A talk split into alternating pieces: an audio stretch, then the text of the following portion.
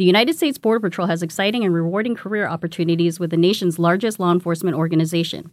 Earn great pay, outstanding federal benefits, and up to $20,000 in recruitment incentives. Learn more online at cbp.gov/career/usbp.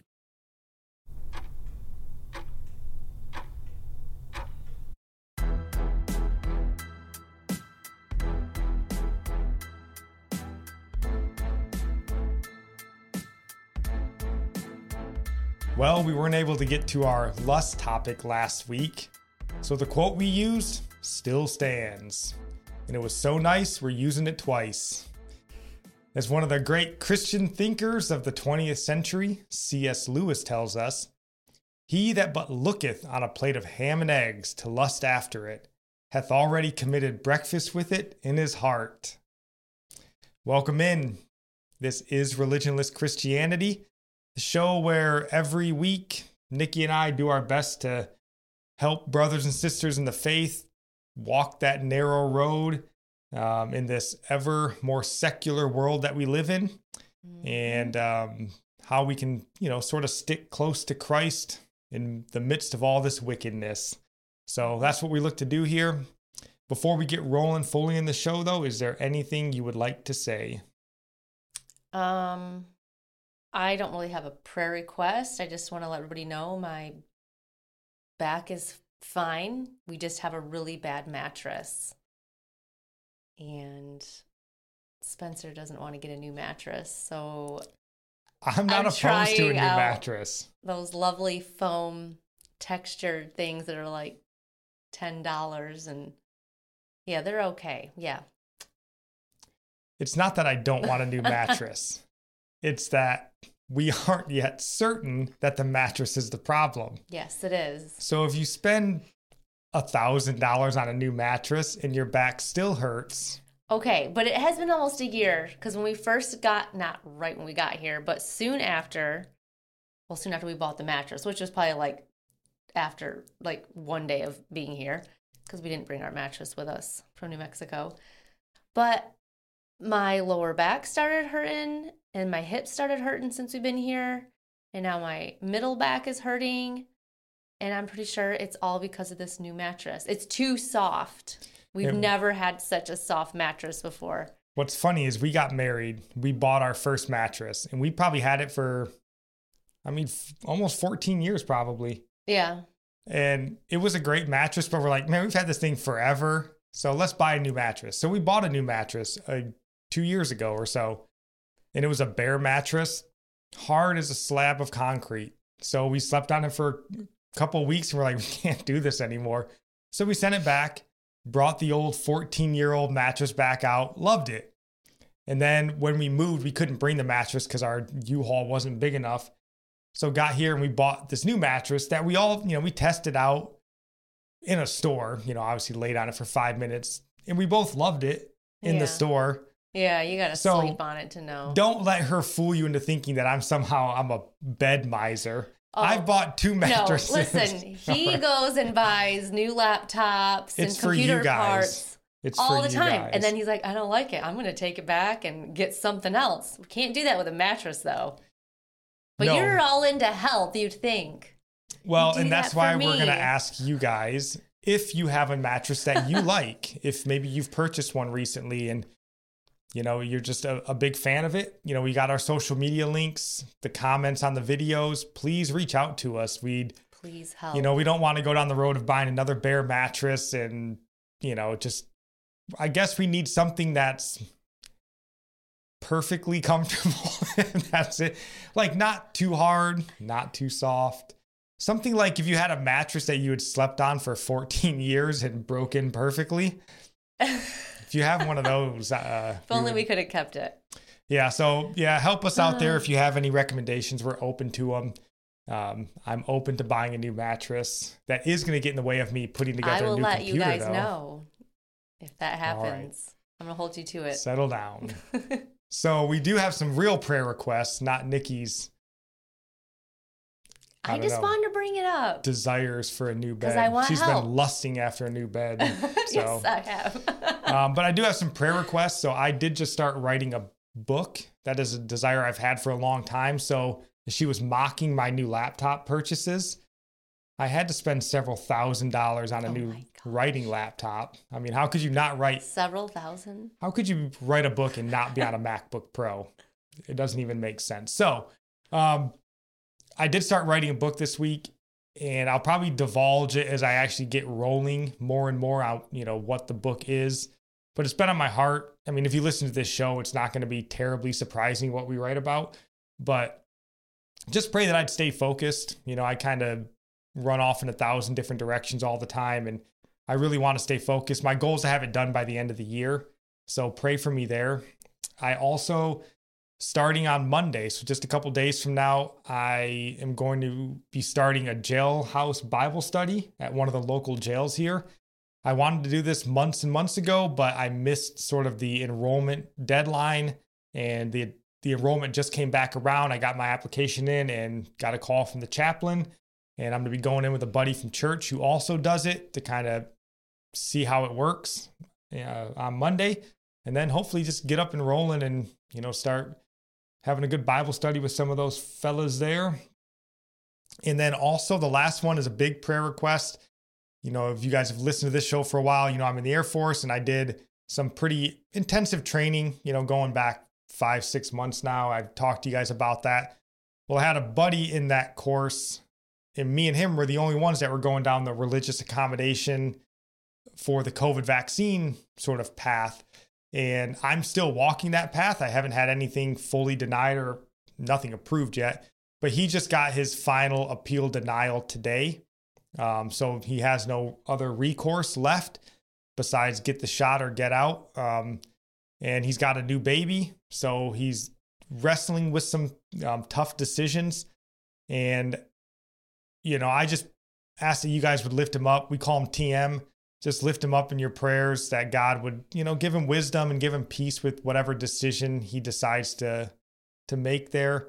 Um, and then just pray for the Air Force. I mean, I don't know how the Air Force can claim to support religious liberty or religious freedom anymore. You know, it's one thing to say you support something, but it doesn't matter until you're actually tested. And the Air Force has been tested to support religious freedom and they have failed spectacularly, in my opinion. Mm-hmm. And that is depressing for someone like me who's been in for 16 years. And that's a shame. So just lift up TM, pray for the leaders of our nation and our military. Um, God needs to do a work there. Uh, and then, last two things before we get rolling on this um, this episode here uh, Cardinal Solutions, Cardinal Contingency Solutions. I talk to you guys about them every week. And last week we talked about the rites of passages that they do for young men as they're sort of coming into their own. And this week I just wanted to mention that they do offer sort of survival courses if you're sort of that, you know, weekend warrior, sort of a doomsday prepper, or you just want to test your mettle in the wilderness. Um, they they call it their survival basics, looking at the six basics of survival. Um, and they offer, like it says, two and five day courses. And what's cool is these are fully customizable. Like they don't have a two day course and a five day course on a shelf that they just pluck off the wall and here's your five day course. It's customizable. It's what you want. I mean, they don't have anything pre built. They're going to sit down with you guys and find out what type of adventure you're looking for. And this is what, by and large, they do for a living. I mean, they have survival instructors that work for Cardinal. Uh, this is what they've been doing for a decade plus in the US military. So reach out if that sounds interesting to you guys. Uh, hit them up, send them an email. Uh, I'm sure they can put something together for you that is uh, right up your alley if you're an outdoorsy type person. And then the last one, we mentioned we're a member of the Christian podcast community. Very honored to be a member of that community. We will have an interview coming up shortly with Andrew Rappaport, who is sort of the um, founder of the Christian podcast community, pastor, podcaster himself. But our sermon this week is going to be coming from one of our Christian podcast community members, a little more well known than us. I believe Justin Peters is at least somewhat of a, a noticeable name in the Christian community. And either last week or this week, he did an interview with John MacArthur. And we're going to be having that interview because I thought it was pretty good. Mhm. Um, what MacArthur talked about. It wasn't terribly long, so I think it's a good listen. But also, Christian podcast community has 50 to 55 good, godly men and women um, that can, I'm sure, offer some inspiration and enjoyment to your day. And not all of them are quite as well known as Justin Peters, but they're all um, worth a good listen. I listened to one, just kind of thought about this now. it's like there's a guy named, I think Matt Slick, I think is his name, but he sort of does a call in show where he just, people call in, ask him theological or biblical questions. and this, this black kid called in and he's like, yo, man, like I was laying in my bed and I was watching my, uh, watching my security cameras. He was like, it was late at night and I started seeing like these, um, like orbs coming out of the ceiling and they just kept coming out of the ceiling and like as i moved just more and more started pouring out of the ceiling and he's like so i freaked out and went and grabbed my son and we got out of there and went to a hotel. Oh he's like but then as soon as we left like i was watching my camera and the orbs were gone. And so he's like telling this story. He goes on to tell matt Slick and he's like yeah so i went and talked to a shaman. Matt Slick's like whoa so it's pretty entertaining oh my um, gosh. so if that sounds like something you'd be interested in, go check out the Christian podcast community. um, show or links are in the show notes. There's some good shows on there. Yeah, that kid, he was all screwed up. It's just live. Is his live then? It's just live. Yeah, this oh, kid's like, wow. so I you thought shamans were. So I thought shamans were good. He's like, no, this is a good shaman. He's like, there are no good shamans. so it's pretty funny. Um, but moving along, it's time for us to enter the valley of the shadow of death. So take a look at the news of the week. And this is pretty seriously the valley of the shadow of death this week. Some pretty awful news. Um, but before that, so in the least surprising news of the week, um, the first person to our knowledge to ever be nominated for the Supreme Court and not be able to define what a woman is was just, in fact, elected to the Supreme Court. Um, that's right. Justice Ketanji Brown Jackson is a Supreme Court justice. And she may not be able to define what a woman is, but she is black. And she says she's a woman, though we are not biologists, so we cannot confirm. Um, but the good news also is that all of the, you know, super woke, idolatrous black ministers around the country have just had their Sunday sermons written for them. Um, Boy. so here's a good one for you. Let's see if this will play. Lord God, she has walked through the valley of the shadow of death, but she has persevered. They questioned her morals, but she has persevered, Lord. They questioned her integrity. Dear God, she has persevered. She is the example for our young women to know how to stand in the valley of the shadow of death. Lord God, Doesn't that just warm your heart? She is the example for young women, and they will certainly make her the case. She will be the example for young Christian black women all across the country. Unless we do our job as parents and Christians and point out that you should, in fact, be able to define what a woman is. We need to be all the more diligent in talking about obvious truths that you don't think that you have to explain to your kids. Like, Yeah. it might be offensive. Like, hey, kids, let's talk about what a woman is, just in case. Yeah. How do we know what a woman is? Where do we go to find out what a woman is? And also, I mean, we say this jokingly, we say this sadly, but we do need to pray for Judge Jackson. Um, you know, Mhm. Peter denied Christ three times and came back. So it's not impossible for her. And it would be amazing to have her be a rock solid woman of faith on the Supreme Court. We need them. yeah. Um, and she's not too far gone. You know, it may be difficult now that she's sort of made her bed with the LGBTQIA plus sort of mafia. And, you know, you got the race idolaters backing her 100%. It's going to be hard to climb out of that ditch, but it's not impossible. So Pray for Justice um, Jackson. She's going to need all the prayers that she can possibly get. Um, but also in the news this week, um, let me see. Yeah, also in the news this week was just a short little story in the world of sort of sports and politics. We discussed the Honorable Senator Reverend Ralph Warnock previously on this show. And um, we do remember the Honorable Reverend Senator Ralph Warnock. He is the pro abortion, pro LGBTQ, anti parental notification of abortions for minors, which sounds pretty disgusting, Reverend Senator, who also right. believes that Jesus was an undocumented immigrant. And he also believes in following the COVID science. Um, so, that Senator Reverend Ralph Warnock, um, he is currently being led in the polls by none other than Herschel Walker, um, of all people. So let me ask you, honey, who is Herschel Walker? I don't know.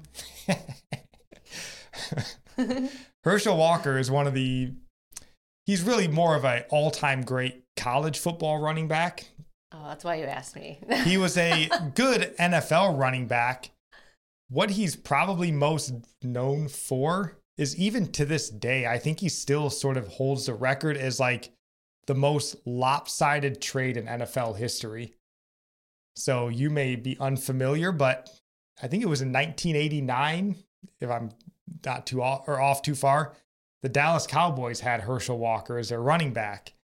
They went 1 in 15 that year and they traded him to the Minnesota Vikings. And to this day, no one's ever gotten more in a trade back. I think they got like three first round picks, three second round picks, four players, like a sixth round pick. It was insane. And because of that Herschel Walker trade, they went on to win three Super Bowls in the 90s. So hmm. Herschel Walker's most notable achievement was getting the Dallas Cowboys a Super Bowl on his departure. Um, but he was a really good running back. So I'm kind of joking. But yeah, he's leading Ralph Warnock in the polls, which is great. And it's not great. And why we should care, right? So for Christians, why should we care? Um, I always like to try to make these news stories pertinent to Christians. We shouldn't care necessarily for Herschel Walker. Like it's cool that he was part of a big trade in the NFL back in the day. Uh, but the odds are he won't be a great politician for this country just based on the simple fact that we've had so few great politicians in this country over the last hundred years, the odds are just really stacked against him, I would imagine. Um, but he does at least, um, from what I've heard of him, have sort of a pro freedom, pro America, pro God stance. So that's good. Um, but more so, the esteemed, honorable Reverend Senator Ralph Warnock is a wolf in sheep's clothing.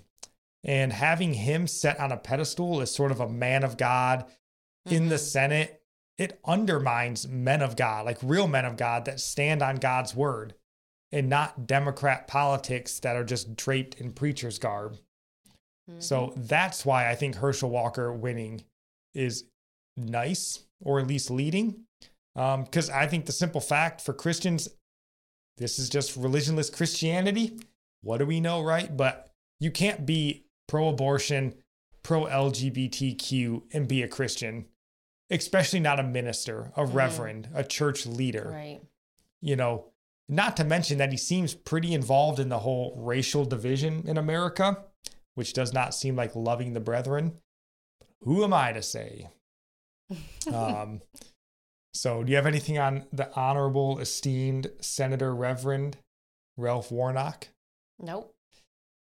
He is the youngest reverend in the history of Ebenezer Baptist Church. I don't know what church he is the rep. So he's still apparently the reverend there. Anyway, okay, we'll okay. move along. Okay, yeah, please. So this one is just a little more in my wheelhouse, and that's why I wanted to mention it, just because I read the story and I was like, "Good God in heaven!" Um, just mm. social justice in the military. So this, do you want to read that headline, honey? It says Army general fired, loses a star after counterproductive leadership. And then just read this paragraph. Uh, Gamble was reported to the Army's Inspector General in September 2020 over allegations he made um, uh, racist remarks about black subordinates, along with other inappropriate comments, according to an article published by Task and Purpose, which was first to report on the investigation. My God, is that horrible? I mean, just think racist remarks against a black subordinate, can't have it. So, of course, they went and did an investigation. And what did the investigation find? Do you want to read that paragraph, honey? The investigation found that Gamble did not discriminate based on race and that most of his actions had a positive impact on the organization, Smith said in a statement Wednesday. Additionally, command climate surveys identified a majority of Lieutenant General Gamble's subordinates were satisfied with his leadership. The investigation did, however, substantiate that he displayed counterproductive leadership behaviors at times, for which he received a general officer memorandum of reprimand. Yep. Hmm. So somebody made a complaint against him. Yeah. We have no That's it. idea who could have made a complaint against him. and in completely unrelated news, he is being relieved of command and being replaced by Major General uh, Charles Hamilton. uh, if you're not watching the video, that is a black gentleman, not making any claims here. There you have it. Um, who knows why? Who knows what? Pray for our military. Um, pray for our national leadership. We are in not great footing. Um, so I kind of joke on that. I just want to clear that up. No idea if Major General Charles Hamilton was the one person apparently in uh, General Gamble's chain of command that thought he made some sort of racist remarks. But he did benefit from General Gamble being shuffled out of the way. Um, Mhm. so, again, not making any statements here, just a thing. So, anyways, um, those are just a few quick stories that sort of you know piqued my interest in the news this week. But we did want to focus on a larger cultural issue this week before we got into our Bible topic. And this is sort of a place where like culture and Christianity really meet head on. And I think the good news for Christianity is we're winning. And I think that's why it's important to sort of continue speaking out about it, not sort of rest on our laurels, if you will, but just keep pressing in for that complete victory. Um, so as we kind of lead or get into that article or get into that topic, I'm sorry, we did find an article from the Gospel Coalition that kind of seemed like a good Mhm. segue. So do you want to read that headline? says don't overlook the value of cultural apologetics. Yep. Cultural apologetics. And then just read. says the term cultural apologetics has been used to refer to systematic efforts to advance the plausibility of Christian claims in light of the messages communicated through dominant cultural institutions, including films, popular music, literature, art, and the mass media. So while traditional apologists would critique the challenges to the Christian faith advanced in the writings of certain philosophers, cultural apologists might look instead at the soundbite philosophies embedded in the lyrics of popular songs, the plots of popular movies, or even the slogans in advertising. Yep. So I'm kind of curious how you guys, sort of the audience out there, feels about the idea of cultural apologetics. It's just an, a thought or an idea. You know, should it be a focus? And if not, like, why or how should it be a focus? Kind of thing. I'm just curious to get your guys' take. Because I think for us, or at least me, largely speaking for myself, uh, I think this is a large part of how I feel about this podcast. You know, I think it's why we started this podcast um, and what we try to do on some level, you know, this cultural apologetics. And I think it's also what you see men like Voddie Baucham doing, you know, obviously on a much more intelligent level than what I could ever do. Um, you know, it's that idea of like, how do we navigate, as we mm-hmm. said, this secular world and maintain our faith, um, our faith in Christ, and also sort of showing people that biblical worldview, you know, the biblical standard for life. So, just with this term, cultural apologetics, if people know what that means and they say, What's your podcast about? We just say that. yeah, you could say, Well, like there's a word for it. It's culture. Yeah, I guess. no, I mean, and I, yeah, I would say that's a term that we would probably use for it.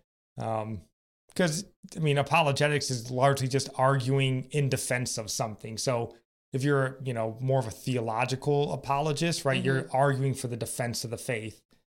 So if you're arguing for a biblical sort of Christian culture, that's all it is. That's all a cultural apologist might be.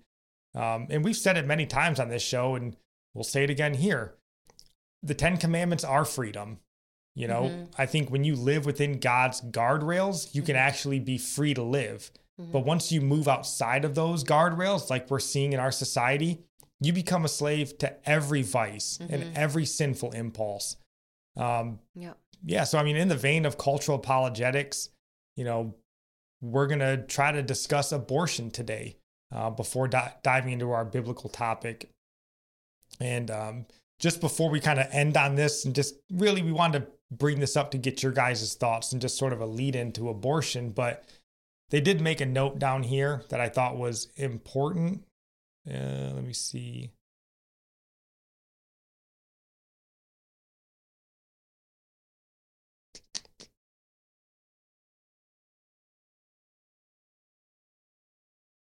Having trouble finding it. Uh, just a second. Oh, yeah, right here. Um,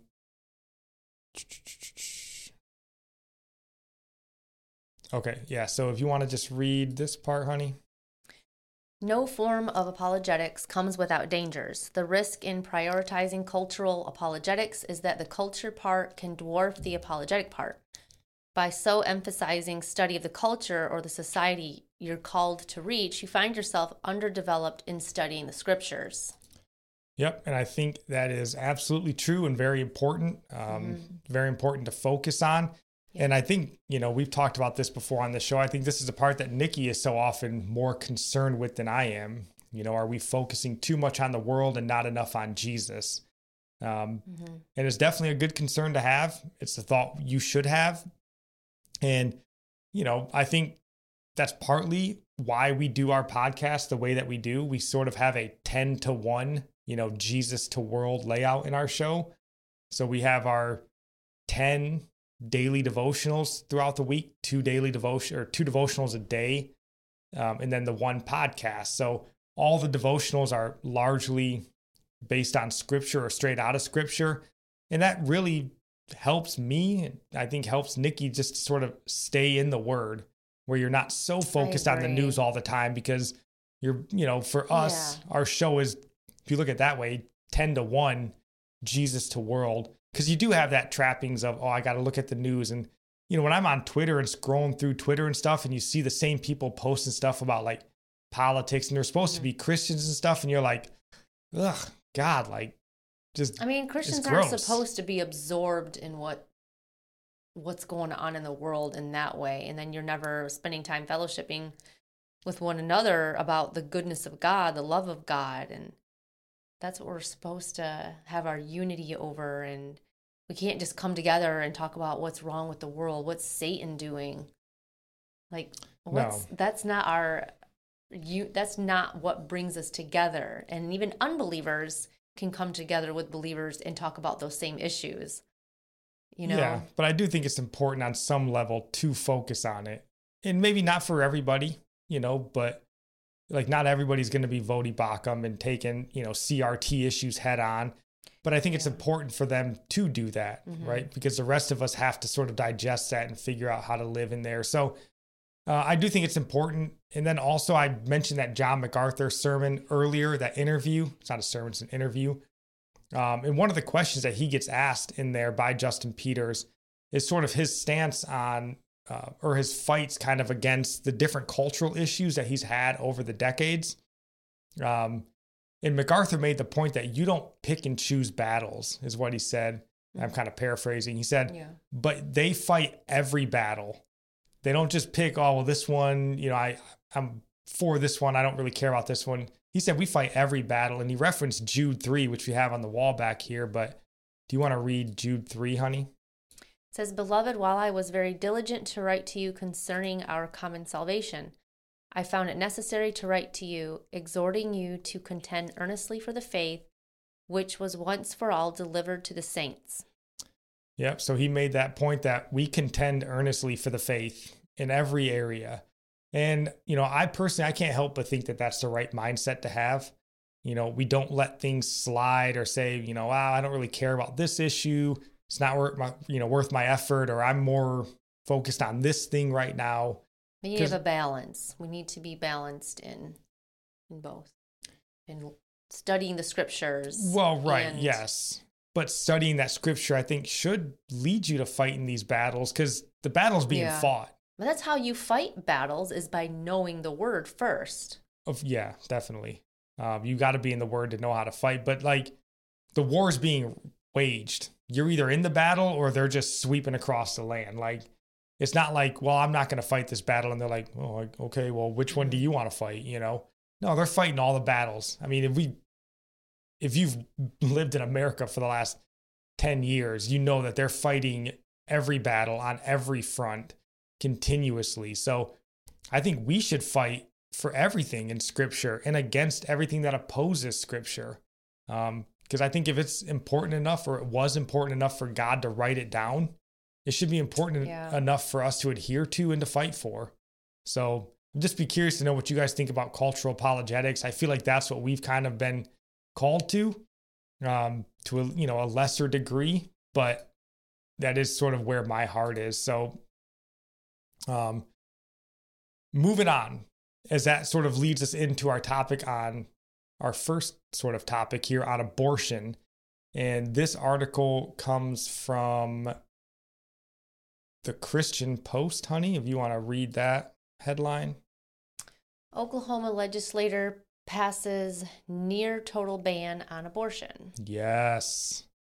And then just read that first paragraph.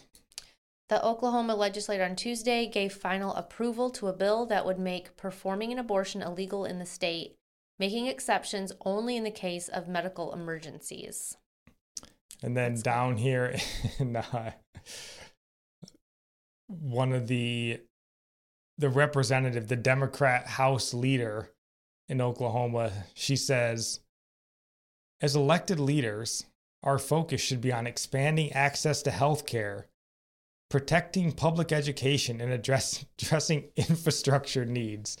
But instead, Republicans are more concerned with relitigating Supreme Court decisions from the state legislature. These bills hurt people, waste taxpayer resources, and get us no closer to our shared goals of a better tomorrow. I could say the same thing. Like, think how, in a sane world, arguing that we should be focused on infrastructure needs My more than babies' lives, what world does that make sense in outside of our upside down America that we live in? Yeah, but the whole thing I was thinking on like wasting taxpayer resources. Yeah. Um, How about ho- the- wasting souls? I know it's hurting people. I'm like, It's insane. There is no logical Yeah, argument in the abortion camp. There is none. Um, so this is huge news. Great to hear that Oklahoma's sort of doing this, just following on Texas's heels, um, standing for life. And I think it's Mhm. important, and these states need to do this. And I think more will, as sort of the horrors of abortion in that industry keep getting exposed, um, like they did in horrifying fashion in our next story. Um, if you want to read this headline, pro life groups demand DOJ investigate. Um, what is DOJ? the Department of Justice. Oh, sorry. Pro life groups demand Department of Justice investigate abortionist after finding full term babies in medical waste box. Yep. and it says after the remains of full term aborted babies were recovered at an abortion clinic before uh, yeah at an abortion clinic um, before being incinerated as medical waste um, so you know i think i don't know how else to say it or cage it but this is what the pro death left in this country considers unwanted babies. They're medical waste. And if that is not bad enough, um, in their eyes, this baby wasn't going to be a waste. Um, if I can find it right here. Um, where did it say? Yes, right here. It says so it wasn't going to be a complete and total waste um, because the full term baby the all of the full term aborted babies were inside biohazard boxes marked as medical waste that was to be incinerated and converted into electricity. Wonderful. You know, how good does that make you feel knowing that you'll be cooling your house this summer using the bodies of burned babies? Like, think how maybe this is their plan to get us away from oil and gas. You know, maybe we're going to use solar Oh panels and murdered babies to fuel the future. I just thought when I was writing these notes down, like, come, you believe Lord. what you're reading. Like, Yeah, you're just like, show up now, Lord. Don't wait. I know. I'm like, No. How, much more wicked? Because I was looking at this and I think it's important to recognize these people are they're people you should be terrified of. Like these are psychotic people. yeah. You have to have a level of evil inside of you that is uncommon to normal men and women. We're all evil to some degree. This is an uncommon abundance of evil to perform these sorts of jobs.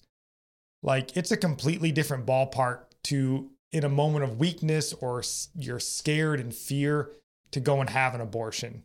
It's an evil in its own right, sure. But that's a completely different ballpark than the person on just a normal Tuesday afternoon is like, hey, can you fill up the box with murdered babies so I can take it to the incinerator? I got to get home for dinner with my husband. Like, that's in, I don't even know how to classify a level of where you can just be level headed and calm and dump babies into an incinerator and be like, oh, I got to go get my nails done. Like, that's nuts. That is, that is nuts that you say. can get to a level of evil where that just sort of becomes mundane. Like that's your job every day. Yeah, like every day you're just going to dump babies into an incinerator. And I don't know, How maybe you the justification in their mind is like, hey, you know, it, they're being put to good use. They're converting them to electricity. So that's positive. Like madness, absolute madness. Um, in this next story, just it's sort of piggybacks on that story. And this one comes from Mm. the Christian Post as well, I think. And the headline says, Don't you dare look away, confronting the horrors of abortion head on. Do you want to read this headline? Says on Wednesday afternoon, some strange and unsettling news. Oh, I'm sorry, no, this one. What one? Okay, the second one. The group reportedly received the fetuses from a whistleblower from within a local abortion clinic. According to a press release, I don't know what that stands for, PAAU, It's the activists. They're activists. Yeah, it's the progressive oh, anti-abortion it said it up in the uprising. first. Oh, okay. Um, they privately arranged for the Metropolitan Washington D.C. police, uh, the police homicide unit, to pick up five recently discovered late-term aborted babies for forensic examination. Their late gestational ages, as well as their apparent sustained injuries, potentially sh- potentially show violations of the Partial Birth Abortion Act, as well as the Born Alive Infants Protection Act, which are federal crimes. Yeah, so it sounds like reading through this article, what they're saying, at least this group is saying that these babies were probably born Yeah. And they were killed after birth. Like, again, think of that level of malevolence where you've already tried to murder a baby inside his mother's womb. And by the grace of God, somehow it survives and makes its way out of that murder hole. And then once it comes out, you just kill it anyways. Like, it's so horrifying to think Mm. that those people walk amongst us Yeah. and we're focused on making up fake racial allegations. Like, think how Satan he is in charge in this country, probably unlike he's ever been. Um, the spirit of the age is strong in this country, and I don't think you can stay silent on the uh, abortion issue. If you have in the past, you can't anymore. You know, we've all heard that saying that not to speak is to speak. And I think, you know, your silence is an endorsement of the wickedness that's running rampant in this I agree. nation. And, you know, I think our parents' generation sort of made a choice on abortion and sort of that sacrifice of children on the altar of feminism, economic achievement, you know, personal comfort. Um, and not all of them, of course, you know, my mom and I'm sure your parents and stuff, but that generation, right? They decided this for us. And you just can't live under 50 years of that kind of wickedness and think that God's just going to look the other way. Like, we deserve judgment for the atrocities that abortion has brought in this country.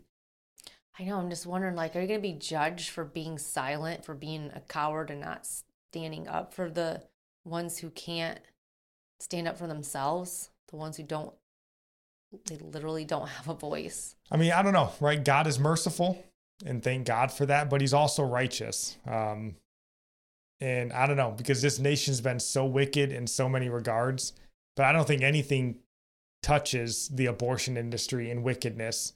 Um, because I heard, I think it was 63 million babies killed in this nation through Roe versus Wade.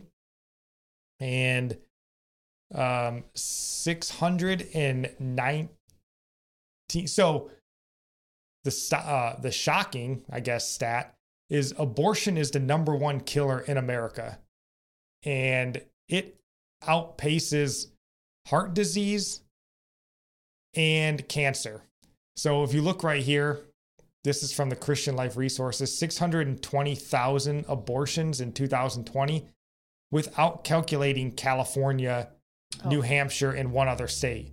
So that probably easily puts it over 700,000 abortions. Mhm. And if you look at the CDC stats, heart disease only had 696,000 deaths, cancer 602. It doubles COVID. So there's a pandemic in this country for sure, and it's a murdered babies. And we pretend like that's somehow a human right. It's People's minds are so twisted.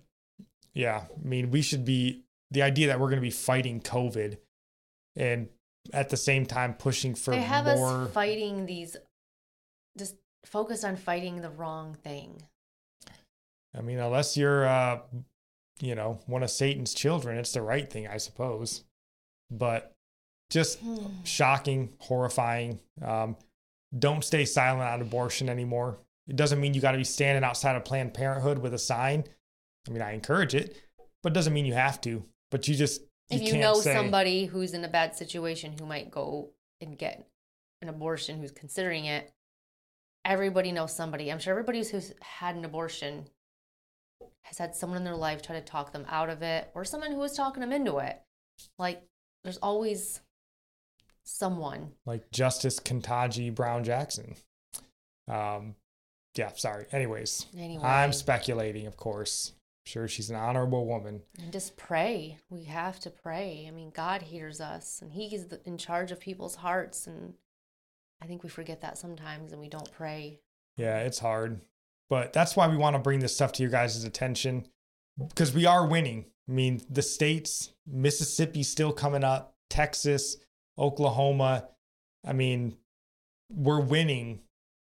And, I, you know, there are things you can do. I've heard, you know, on some of the podcasts, I've told you guys to listen to Jason Whitlock. He plugs a company called preborn, I believe is what it is. And they, you know, you can support preborn and they advocate, you know, like free, um, uh, I can't think of the word where you're like ultrasound ultrasounds and also like post birth care and different things like that Mm-hmm. to help women, you know, know that there's a different way. So, you know, look into supporting organizations that go out and do fight against abortion because it's very important. Um, right and then, okay, so that took us a long time to get through, but abortion was important. But we do want to get to lust because next week is Easter and we can't get into, can't talk about lust on Easter. That just seems Okay. unsettling. Um, so we are going to dive into our Bible topic, which is lust. It's our deadly sin number five. So you can go back on the channel and check out our other episodes. We did like a deadly sin overview, and then we looked at um, avarice, vainglory, envy, and wrath thus far. And we're today at lust. So we like to start out by saying, you know, why is lust a sin? You know, because lust, you know, you can kind of say lust in regards to a lot of things. Mhm. Um, the Bible speaks of lusting after food in Psalm 78 30 hmm you know but largely when we're speaking about lust it's kind of in regards to sexual temptation um, but i mean there are other mentions as well right like lust is kind of associated with things like greed and covetousness Mm-hmm. um, so i would say it's kind of a sin for a few reasons. And first i got this definition from of all random places on lust wikipedia. I thought they had a really good definition. And it says lust is defined as immoral because it objects or actions or yeah. It's object. Its object or action of affection is improperly ordered according to natural law and or the appetite for the particular object sexual desire is governing the person's intellect and will rather than the intellect and will governing the appetite for that object Mhm. so they're kind of basically saying it overrides self control. And, you know, the idea is that lust is sort of longing for what's forbidden. um, I know just that word forbidden made me just I feel like I always go back to the Garden of Eden with a lot of It things all we talk starts at about. the garden. It does. Just like Eve eating the forbidden fruit, but Come on. Eve. but it promised well satan promised a certain result um, if she ate of it and she thought that result would to be would be to be like god but instead it made her further from god and the fruit of it was death that's what death is is like separation from god Yeah. so every tempt every temptation we give into um, is going to produce death, like slowly, unless we repent. That's why it's so important to repent. Um, this is why God giving us self control through His Holy Spirit. This is such a loving and generous thing that He does for us. Because if He didn't give us self control as a fruit of the Spirit, we would all give into every temptation that came our way. Yeah. I mean, think how many temptations we give into now, and we are, so, you know, we do have the Holy Spirit in us. Yeah. Yeah. I mean, you might be That's why he's our, our helper. an Uber of driver for a. Planned Parenthood driving young babies. I'm Oh, sorry. I'll move on from it. Sorry. Let's get off that. It's controlling my mind right now. But so, uh, what is lust? You know, why is it a sin? But what is it? And according to Webster's revised unabridged dictionary, it says it's the inclination or longing desire, eagerness to possess or enjoy. Mhm. And I like what uh, that website InterVarsity, which we've looked at, I think, for all of our deadly sin episodes, has to say. And it says, um, lust is to sex what greed is to money. Um, sex is not bad, as money is not bad. But great selfishness with either, as with anything, ought to give us pause. Lust says more, more, more, with no regard for anyone beyond our own self. Lust is a sin that feeds itself and grows, disregarding all costs. And, you know, there's no shortage in scripture of verses that sort of explain what lust is. Um, you want to read First John chapter 2 verse 16? Yeah, it says, For all that is in the world, the desires of the flesh and the desires of the eyes and the pride of life is not from the Father, but is from the world. Yeah, because that's kind of what lust is, right? It's a desire of the flesh. Mm-hmm. And I like that it says it's an un- uh, unhealthy desire for worldly pleasures, basically. Mhm. Um, because you don't really lust after heavenly things. You long for heavenly things. So, I guess, yeah, it's just the opposite. It's a longing, it's a twisted longing. yeah. Yeah. So I like that. Romans 124 says, Therefore God gave them up in the lusts of their hearts to impurity, to the dishonoring of their bodies among themselves.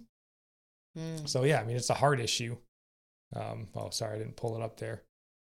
Yep, God gave them over to the lust of their hearts, to impurity, to the dishonoring of their bodies among themselves. And then um, Galatians 5 16 through 22. You know, uh, Paul says, But I say, walk in the spirit, and you will not gratify the desires of the flesh. For the devi- desires of the flesh are against the spirit, and the desires of the spirit are against the flesh. For these are opposed to each other to keep you from doing the things you want to do. Um, and it says, Now the works of the flesh are evident sexual immorality, impurity, sensuality, idolatry, sorcery, enmity, strife, jealousy, fits of anger, rivalries, dissensions, envy, um, uh, envy, drunkenness, orgies, things like that. And then he says, Such things will not inherit the kingdom of God. So that, you know, lust is what leads you into sexual immorality and impurity and sensuality. And you know, he Mhm. says you won't inherit the kingdom of God giving into that sin. So, um, pretty dangerous. Lust, obviously.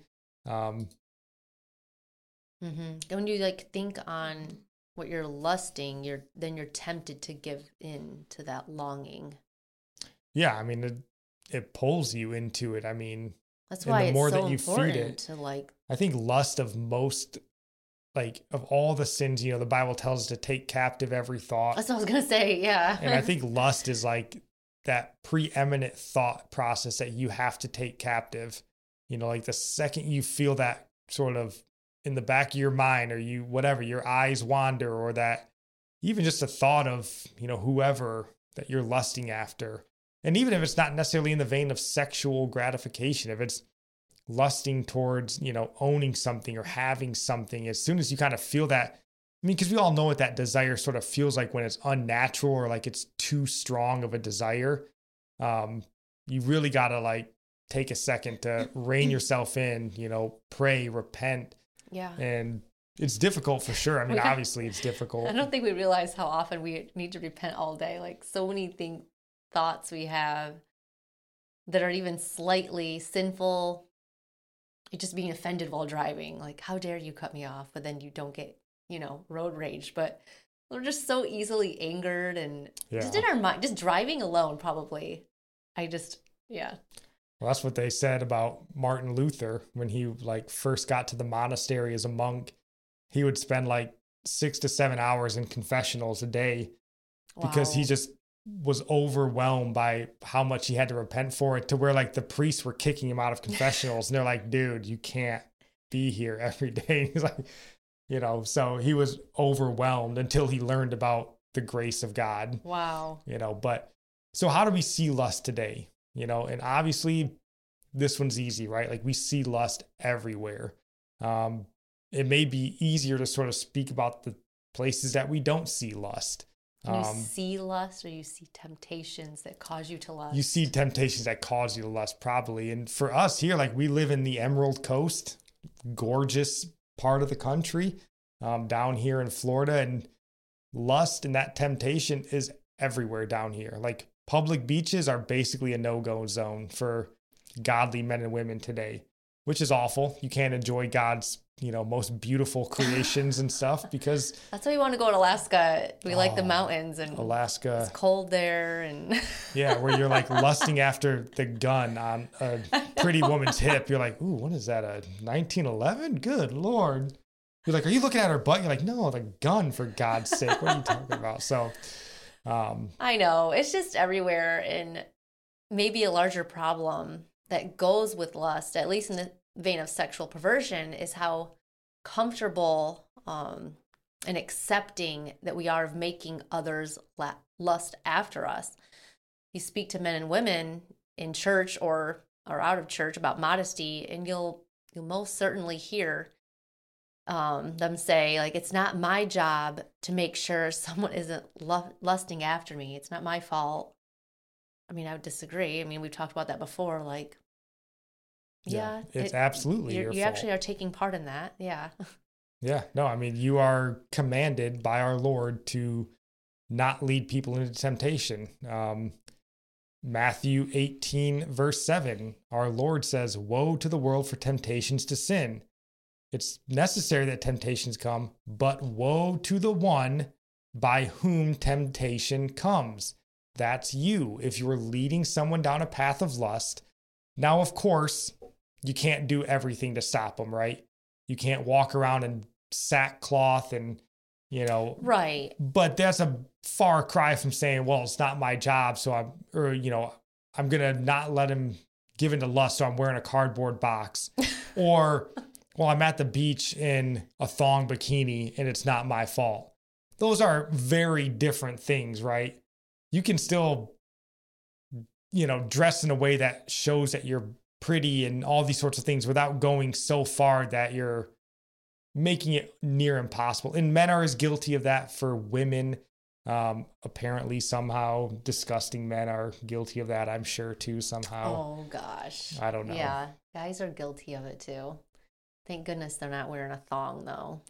no, I, but mean, I mean, I wouldn't even think that's attractive. That's a different kind of. but it's not even necessarily like the beach and stuff, right? Like, you know, dressing in a pretty way, you know, like a summer dress or something where you look pretty. That's different than like I'm wearing white spandex and a sports bra to work out at the gym. Like those are different things, and you're aware of what you're doing. So when you're Right, wearing right. the white, you know, spandex and sports bra, and you go, "It's not my job. It's not my fault if he's lusting." Like, no, it is, and you should be helping brothers and sisters in Christ live a righteous life, and you shouldn't be leading them down a path of lust and um, that sexual sin. Yeah, our culture is yeah Because very that, comfortable with that. Christians Oh, are comfortable in saying that. love it. Um, but sort of in that same vein of immodesty, if you want to read Isaiah five twenty, uh, says, Woe to those who call evil good and good evil, who put darkness for light and light for darkness, who put bitter for sweet and sweet for bitter. yeah, I mean, so Isaiah talking about the same thing. Woe to those who call, oh, I forgot to even put it on the screen. Woe to those who call evil good and good evil. Um, and then mm-hmm. just sort of in that sense of lust being like associated so not with you know sexual desire but looking at lust differently from like the greed and the covetousness.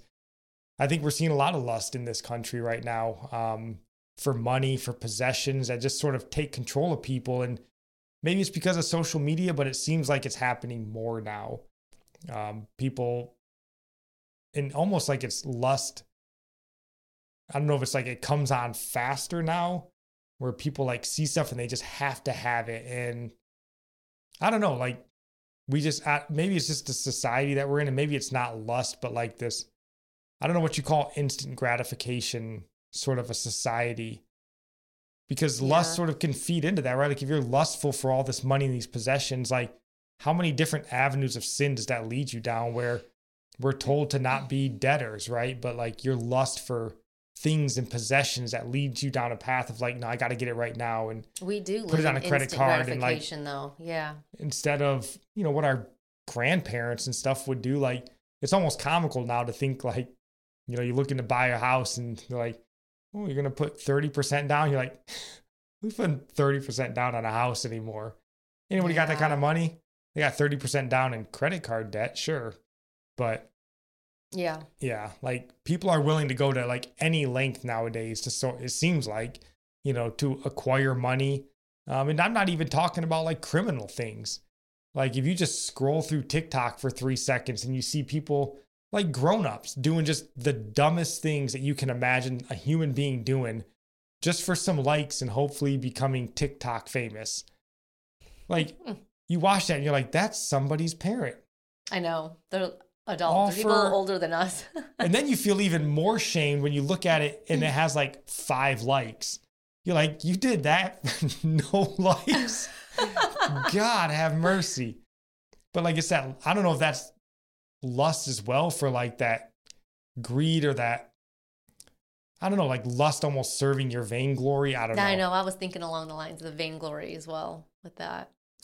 But then also you could look at it like Psalm 78, the lust for food. Like that's gone completely off the rails. I think you can see lust for food, you know, that Mhm. lust that serves gluttony um really well. I mean, there was a joke by Jim Gaffigan years ago, and I tried to find it on here and I couldn't find it. Try to find it on YouTube. But he sort of makes a joke in one of his stand-ups where he's talking about how, you know, you know, he talks about food a lot, obviously, but he makes a joke about how like, you know, people would go to a theater in this like fictitious world and you know, instead of a naked woman that came out, they'd come out with a platter of food and like slowly lift the cover back and people be like, ooh, ah, and like, you know, treating a dish of food Yeah. like a naked woman.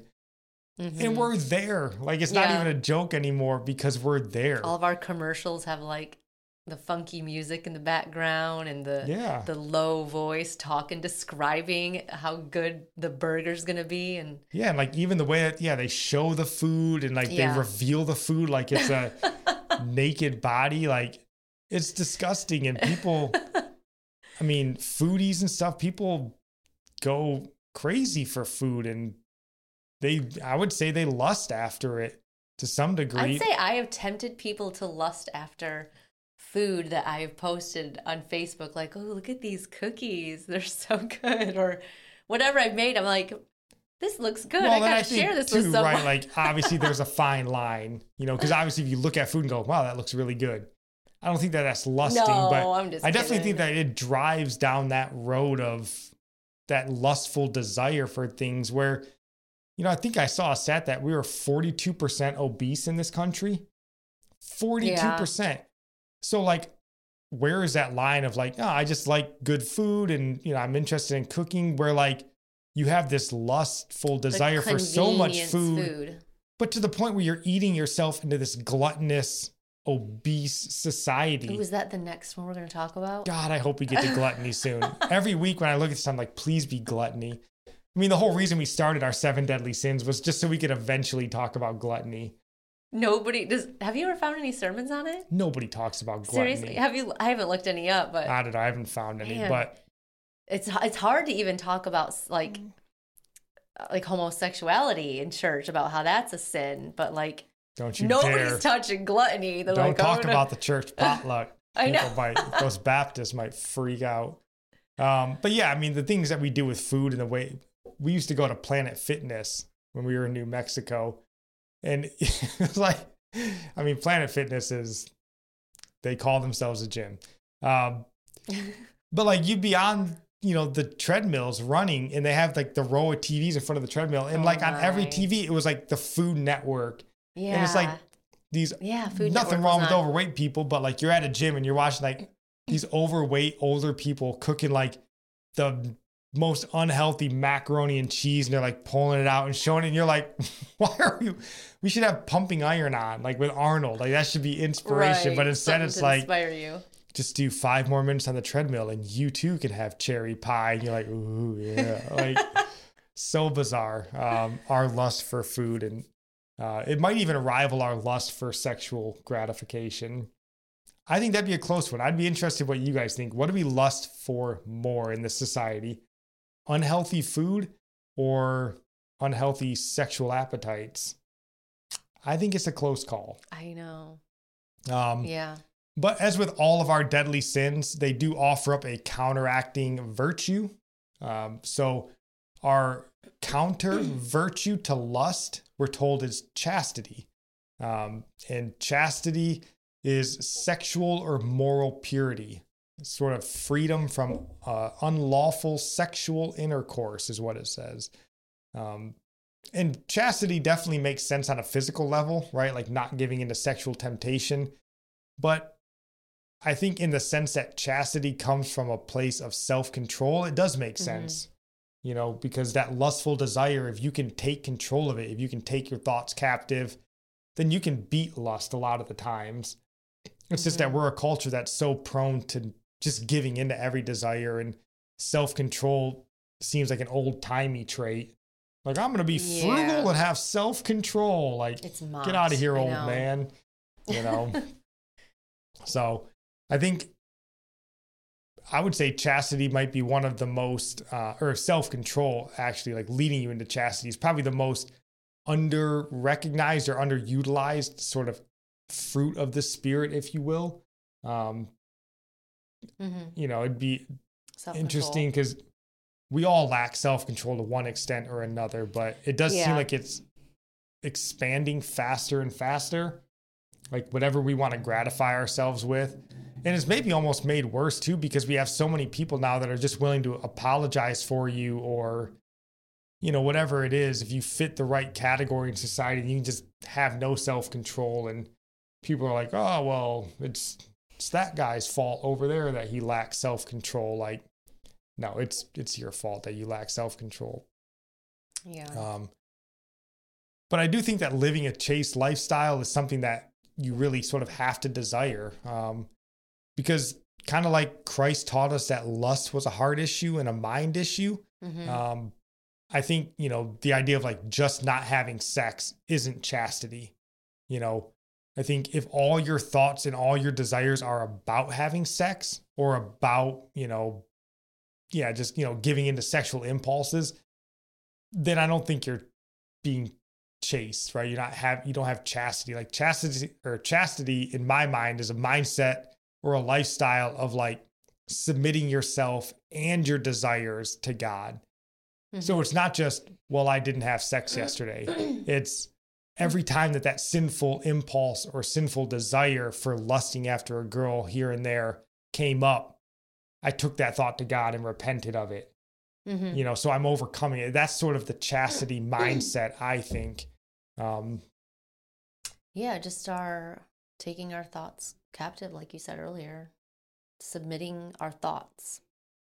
Yeah, repenting for our thoughts and asking for help because God knows God knows how weak we are, just even in our minds. Yeah, I mean, he was tempted as well, right? The Bible says that he was tempted in every way. Um, so he he dealt with lustful um, temptations.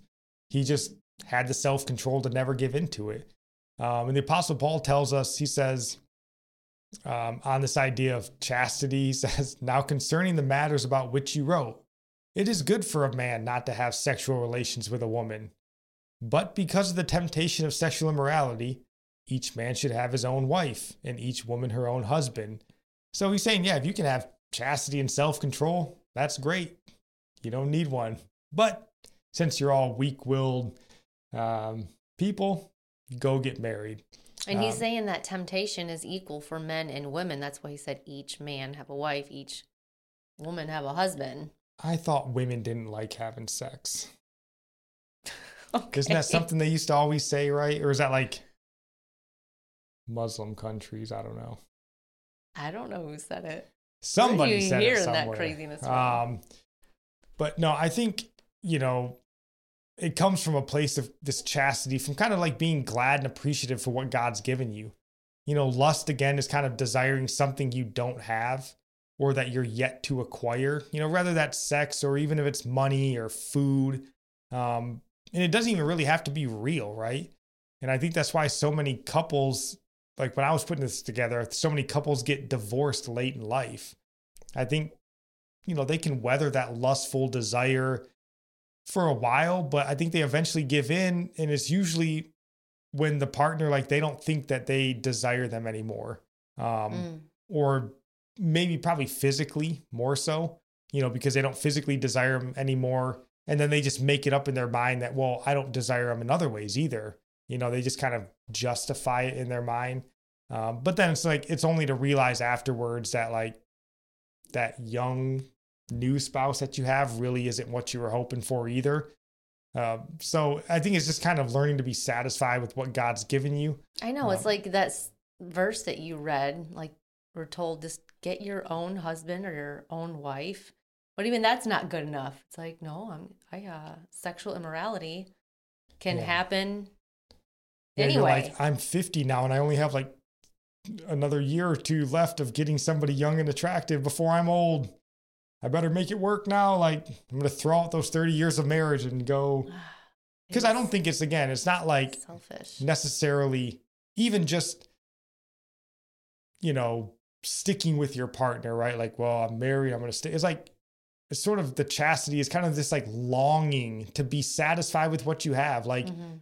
it's not that Right. I just have what I have, but I want to want to have what I have, right? I Right. want to have what God's given me and be grateful for it. Yep, being um, grateful. I think, you know, that can kind of be a mindset. So before we kind of end on our sermon recommendation, do you have any last thoughts on this topic? Oh, yeah, just well, lust is is a sin in our minds, and this is why we're told to have our minds renewed in the scriptures. Um, just thinking about like not being grateful for what we have. The Israelites in the desert, uh, they tested God. They weren't thankful for all He had done. They uh, were told that they lusted after meat. You know, they complained against God. Um, that they didn't have meat. They weren't thankful for what he was providing already. Um, so because they didn't have that was a craving they had, and they so they didn't have that craving. Those were the things that they had had in Egypt. So they were tempting God, testing Him. So they longed for those delicacies uh, that Egypt had for them. So their minds were on those things rather than on praising God for rescuing them and trusting Him to provide for them. And that's how our minds need to be on all things or you know well god gave them that meat but then i'm pretty sure he wiped them all out too with a plague or something too You're like all right you get it but then i'm gonna punish you Yeah. Is it really what you wanted? yeah and uh, philippians 4 6 through 7 says be anxious for nothing but in everything by prayer and thanksgiving make your request uh, made known to god And that's where they went wrong. They were unthankful, and instead they tested God and complained to Him. So when when we set our minds on things of the flesh, that is what lust is.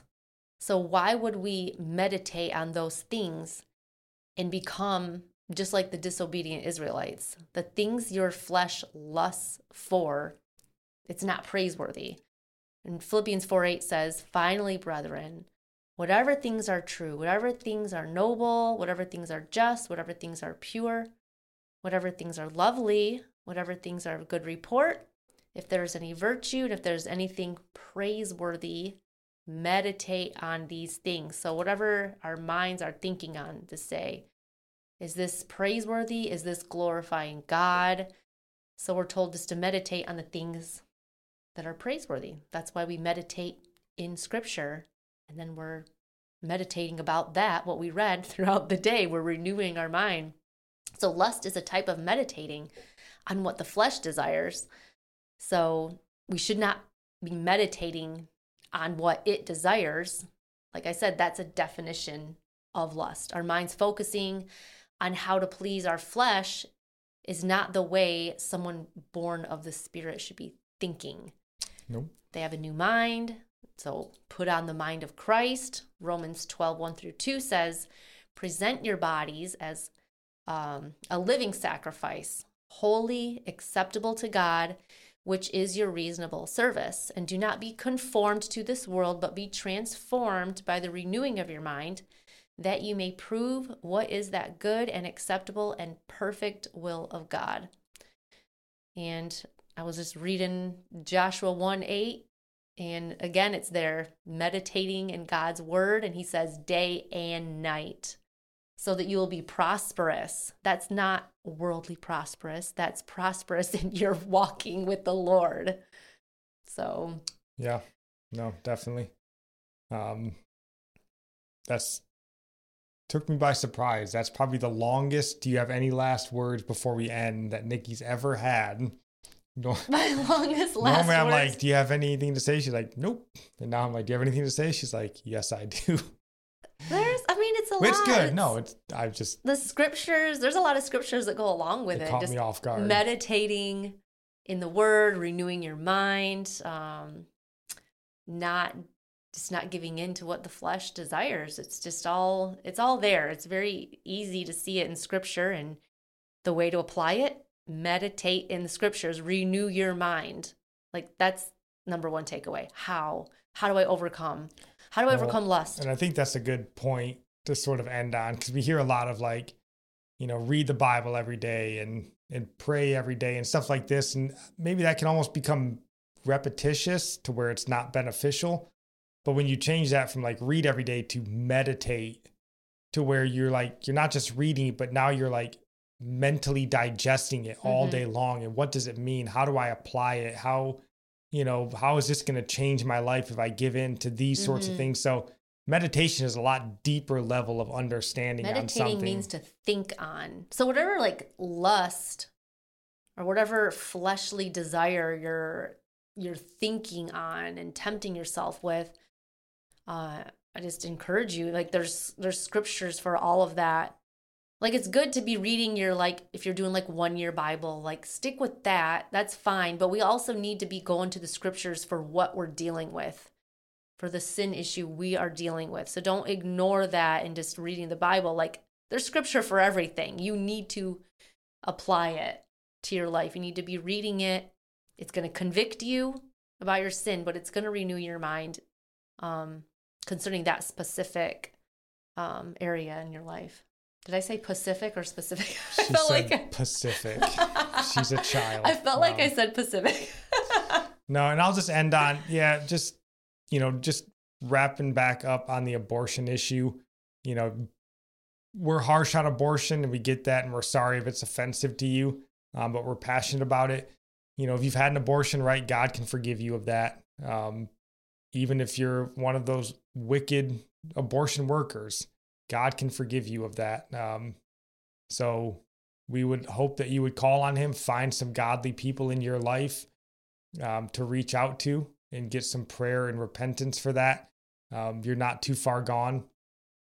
Um, and then in lust, yeah, just just work on it, right? Like we're not going to overcome lust on this earth and in this life. We're not going to overcome it, but we can make ground up. So, you know, whatever areas that you feel like you have a strong lustful desire, whether that's for greed and money things where you think, because lust is really just it's the car that you travel in, right? To get to whatever Mm. like she said, lust is driving you to sexual temptation. Lust is driving you to greed. Lust is driving you to gluttony. Um, so whatever area that is, you know, just work on it. Pray for self control. If it's you're a foodie and you know that food is something that's unhealthy and has a unhealthy grip on you, pray for that and work on it. And it doesn't mean that you got to eat oatmeal and rice cakes for the rest of your life, but you can pray and work on that Mm. to to show yourself, you know, to being uh, self-controlled in that because again that's a fruit of the spirit and when you lack that you know the thing is it doesn't say that these are fruits of the spirit where like well i got three of the fruits no you either have them or you don't um, Hmm. so we should be working to have them so just just pray on that and then we'll end here just touching again on that sermon recommendation um, from justin peters his interview with john macarthur and oh, let me actually get it pulled up. Yep, his interview with John MacArthur. You can see it's not terribly long. Oh, it doesn't show up there. I think it was like 45 minutes long or something. Oh, 50 minutes. Not long, but well, the interview part was like 20, 30 minutes, 25 minutes. yeah, he maybe. does like a pre-interview talk Yeah. before he gets into the interview. So if you just want to hear the interview, um, but it was a good kind of pre-talk as well. So Yeah, it was. go yeah. give that a listen. I think it's worthwhile. Um, even if you're not a big fan of John MacArthur, personally, I think the the position that he holds and sort of the stands that he takes, I think, are important Yeah. um, from a Christian mindset. But otherwise, we'd love to hear from you guys. Please come find us on social media. Um, leave us some comments. If you got a few seconds to drop us a review, we would appreciate that. Um, but otherwise, we'll be back Monday with our devotionals. And then next week is Easter, which is awesome. So, God bless.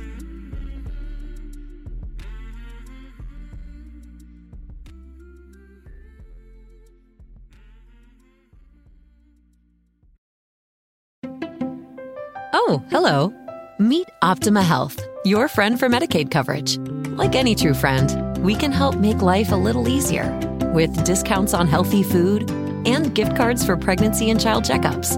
We include vision and medical help 24-7. See more benefits at OptimaMedicaid.com slash hello. It's time to say hello to Optima Health, a health plan you can count on.